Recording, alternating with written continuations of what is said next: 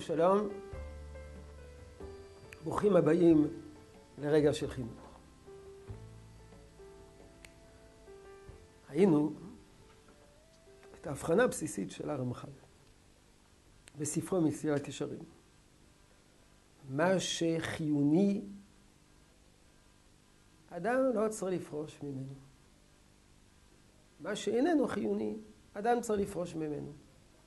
ועליו שאדם צריך לפרוש ממנו, התורה לא ציוותה, התורה לא דרשה, ואפילו חז"ל לא תיקנו.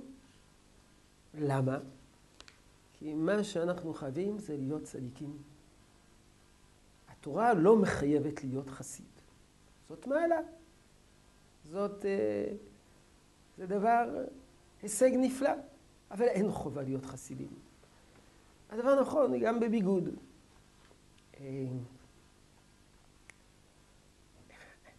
מה שאנחנו דורשים זה להיות צדיקים.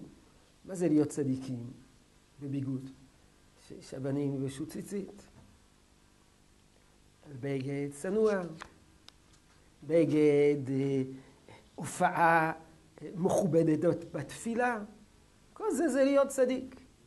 להיות חסיד, אנחנו לא מחייבים. מישהו ישאל, אז מה, אז אנחנו לא צריכים לחנך את הילדים שלנו לחסידות? אנחנו לא צריכים להרחיק אותם ממותרות? כל מה שאנחנו צריכים זה רק ההלכה נטו? התשובה היא פשוטה, ברור. גם הרמח"ל לא התכוון לומר שלא צריכים לשאוף לחסידות ולהתרחק ממותרות. הוא רק אמר שלא גוזרים גזירה. הוא רק אמר שהתורה לא מחייבת. אבל זה כבר עובר לתחום החינוך וההסברה והשכנוע. ברור שאנחנו רוצים להרחיק את הילדים שלנו ממותרות. משנה מפורשת בפרקי אבות. פת במלח תאכל ומים במשורה תשתה. יש אומרים שזאת הדרכה כלפי עני. אומר לו, על עני, תמשיך ללמוד תורה, עליו תזדקק לאכול פת ולשתות מים, בכל אופן לעסוק בתורה. אבל יש אומרים שזאת הדרכה גם כלפי עשירים.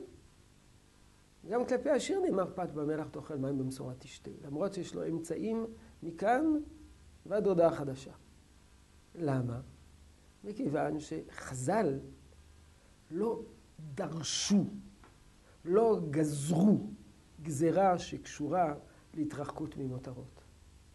אבל חז"ל ודאי מנחים אותנו, ואנחנו צריכים להנחית, להנחות את בנינו להתרחק ממותרות, כדי שיוכלו לחיות חיים אה, פשוטים, טהורים וזכים, ולא לטבוע בתוך עולם חומרי וגשמי. יהי רצון שתשרה ברכה בעבודתנו החינוכית. שלום.